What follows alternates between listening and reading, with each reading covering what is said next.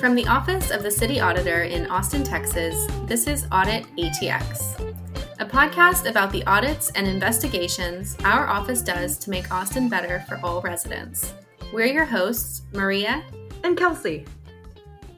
Today's episode is exciting because I get to interview our co host, Kelsey Thompson, about an audit she recently conducted about software licenses. In addition to being your hosts, Kelsey and I are both auditors at the Office of the City Auditor, or what we call OCA. In fact, we started at OCA on the same day. We were even wearing basically the same outfit. All right, Kelsey, let's get started talking about this audit you recently led about software licenses.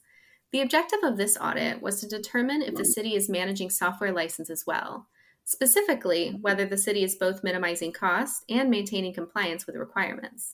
Can you talk a little bit about what software licenses are and their importance to the city?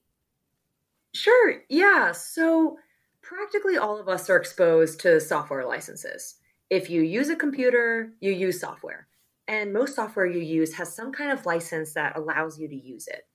Anytime you click the agree to terms and conditions box when you're using a new computer program, you've entered into a software license agreement. And, and the license is an agreement between the software vendor and the software user on how and when the software can be used. And both sides need to follow the agreement to maintain compliance. So, all of this happens at the city on a much larger scale. There are over 13,000 city employees, and most of them, if not all of them, use some kind of software Microsoft, Adobe, Oracle, just to name a few. And in some cases, the city pays millions of dollars for the right to use certain software. The city is also storing important information and data on its software as well. So it's important to the city because it's one, a high dollar item, and two, software is deeply embedded in allowing us to do our jobs and keep the city functioning. Okay, so you talk about software licenses being important to the city. Why was this an important topic for the city auditor's office to evaluate and look at? Yeah, well, so software licenses are everywhere. Businesses use them, governments use them. And managing software licenses is actually tricky for a lot of people, a lot of entities and organizations. Technology, including software, is always changing, as we well know. And how software licenses are used by businesses and governments are always changing as well. And so when you have an area that rapidly changes and where we're talking about the potential for multi million dollars, that automatically makes it onto an auditor's list for items to evaluate and see if we can bring an outside perspective in to offer ways to manage the topic more efficiently and effectively. So, you mentioned that software licenses can cost a lot of money. But one of the things this audit found was that the city does not know how many software licenses it has or how much it spends on those licenses. Why doesn't the city have this information? Yeah, so when we say the city, it's kind of deceptive. It makes it sound a lot more cohesive than it really is sometimes. The city government is actually made up of several, over 40, I think, departments and offices that all have to coordinate together to get things done. It's much more decentralized than it sounds when you just say the city. The city does have a primary IT department called Communications and Technology Management, or CTM as the acronym is, and, and CTM does a lot of IT stuff for the city. CTM manages some of the bigger software licenses that are needed by a large majority of the city, such as Microsoft. But CTM doesn't manage all of the software licenses that the city has. So, one of those 40 departments could go out and buy a software license for a specific software that really only that department needs. And this information wouldn't necessarily get back to CTM or anyone else at the city. So that's how you end up with a situation in which the city doesn't know how many software licenses it has or how much they cost, because this decentralized structure often leads to different departments doing what they need to get their mission accomplished, but not always talking to the rest of the city about what they're doing. And so these individual departments might know what licenses they have, but it ends up that there's no main inventory of all the software licenses across the city in one place.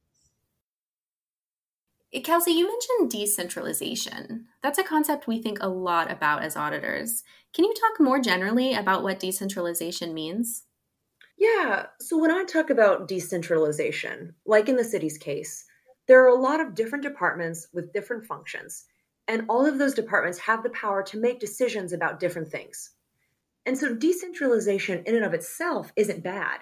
It's useful for organizations like the city with many different departments to make decisions more quickly if departments have the ability to make and enact those decisions, as opposed to always waiting on a central office to sign off on everything. It's most useful to have a balance of decentralized and centralized decision making. There are some areas that really benefit from a decentralized approach, whereas others benefit from more of that cohesive, more of that centralization. Right now, with software licenses, the landscape at the city is decentralized to a point of being inefficient. And if the city could transition to a more centralized structure, it would be more able to know things like how many software licenses it has, what they cost, and be able to make a more informed decision or more informed decisions when looking across the city as a whole. I think that's a really helpful context. I think oftentimes in our audits, we find that more centralization is needed. So I appreciate you bringing to light this idea that there there really needs to be a healthy balance and the pros and cons to both. Other than the concerns we already talked about, not knowing how many licenses exist or how much those licenses cost, what other concerns did this decentralization issue raise for you in this audit? We talked about compliance earlier, and so that's another issue that comes out of a decentralized approach to software licenses it's more difficult for the city as a whole to know if it is in compliance with its software licenses. There's no centralized way to check on software license compliance, and so oftentimes it's up to the individual departments to make sure they're in compliance. And as you might expect, with different departments, they have different approaches to checking on compliance. Some departments are better about it than others. There's also no centralized way to prevent city employees from using free and unmanaged software which may not protect the city's data and may create security risks. So, why does it matter if the city is not in compliance in these various software license agreements? Yeah, it matters because there's the potential for the software company to do kind of an audit or a review of how the city is using their software licenses if the software vendor determines that we're not in compliance with our licenses, that could end up costing the city a lot more money than the city had just had a system to assess its compliance and take care of issues more quickly and not waiting for the company to come in and review and then uh, kind of back charge the city for the lack of compliance. Okay, that makes a lot of sense. It sounds like not being in compliance can really increase the risks for the city. The report also mentions that the city doesn't have a clear process to use and analyze software data to know what software licenses it needs. Can you talk about what this means and why it matters? Because software licenses are an area that rapidly changes, technology changes, and the city's need for technology changes often, it's helpful to have a process to assess how you're using the software licenses you pay for and how they may or may not meet your needs doing that kind of analysis allows us to know more quickly when we don't really need a certain software anymore and we can potentially stop paying for it. It's easy to spend a lot of money on software licenses, and a process to analyze what you have and how you use it can help stop overspending more quickly. And in this report, we use the city's Office 365 licenses as an example. CTM manages Office 365 licenses for the city, but there's no formal process to assess how many and what type of O365 licenses each department needs. We looked at usage data for, for these licenses during the audit and found that there are about 2,700 O365 licenses that had no recent email activity. They either never logged into email or they haven't logged in during 2020. And we ran this analysis at the end of August, so between January and August. The city spent about $500,000 on these licenses. With a process to analyze software license data, the city could more easily decide if these licenses are truly useful to the city and are worth continuing to pay for. Kelsey, you also note that there is no guidance or training specific to software license management. Why is this important? And how would having some of this help solve some of the issues we've discussed today? In a decentralized structure, like we've talked about, and like exists at the city, it's difficult to ensure all the different departments are on the same page and moving in the same direction to most efficiently accomplish the city's goals.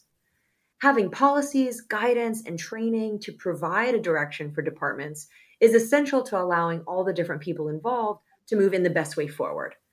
With software licenses, we saw that there was confusion about who was responsible for managing software licenses across the city. Citywide guidance would allow departments to have more clarity as to who has what responsibility for managing software licenses and would be a step towards creating more of a centralized structure around this area and allowing the city to take advantage of process efficiencies and potential cost savings. Well, that sounds like some some really positive steps forward. The report also included two recommendations to address some of these issues you discussed. Can you talk about these recommendations and why you think they will help? Yeah. So the first recommendation is to include software licenses, counts, and costs as part of the city's ongoing efforts to create an IT asset management program. This addresses the piece about creating a software license inventory. The city will be able to see what licenses it has, how much they cost, and more easily make determinations about how to coordinate across the city when managing software licenses. The second recommendation addresses the policies and guidance piece that we were just talking about. The city should develop a policy for departments on how to manage software licenses and include guidance such as who is responsible for what, how to ensure compliance and security across the city, how to use data to assess the need, how to train staff on managing software licenses. This will put more of a foundation in place to move from a very decentralized structure to something more cohesive and at a citywide level. Awesome. And I just have one last question for you, Kelsey. What was the most memorable or the most fun part about this audit? One of the most fun pieces was just getting to talk about technology and all the kinds of you know wild technology words and all the lingo and how passionate people are about different types of software and different technology being able to get a window into that world and learn uh, and hear people and their passion uh, for software for technology that was probably the most fun part I think that's one of the really fun things we do um, when we do audits is get to kind of learn new things and experience all the different departments in the city and what they're doing. Thanks for listening to this episode of Audit ATX. The software licenses report is available on our website at austintexas.gov slash department slash auditor. Follow us on Facebook, Twitter, and Instagram at Austin Auditor, and subscribe on Spotify or Apple Podcasts. Until next time. Bye bye.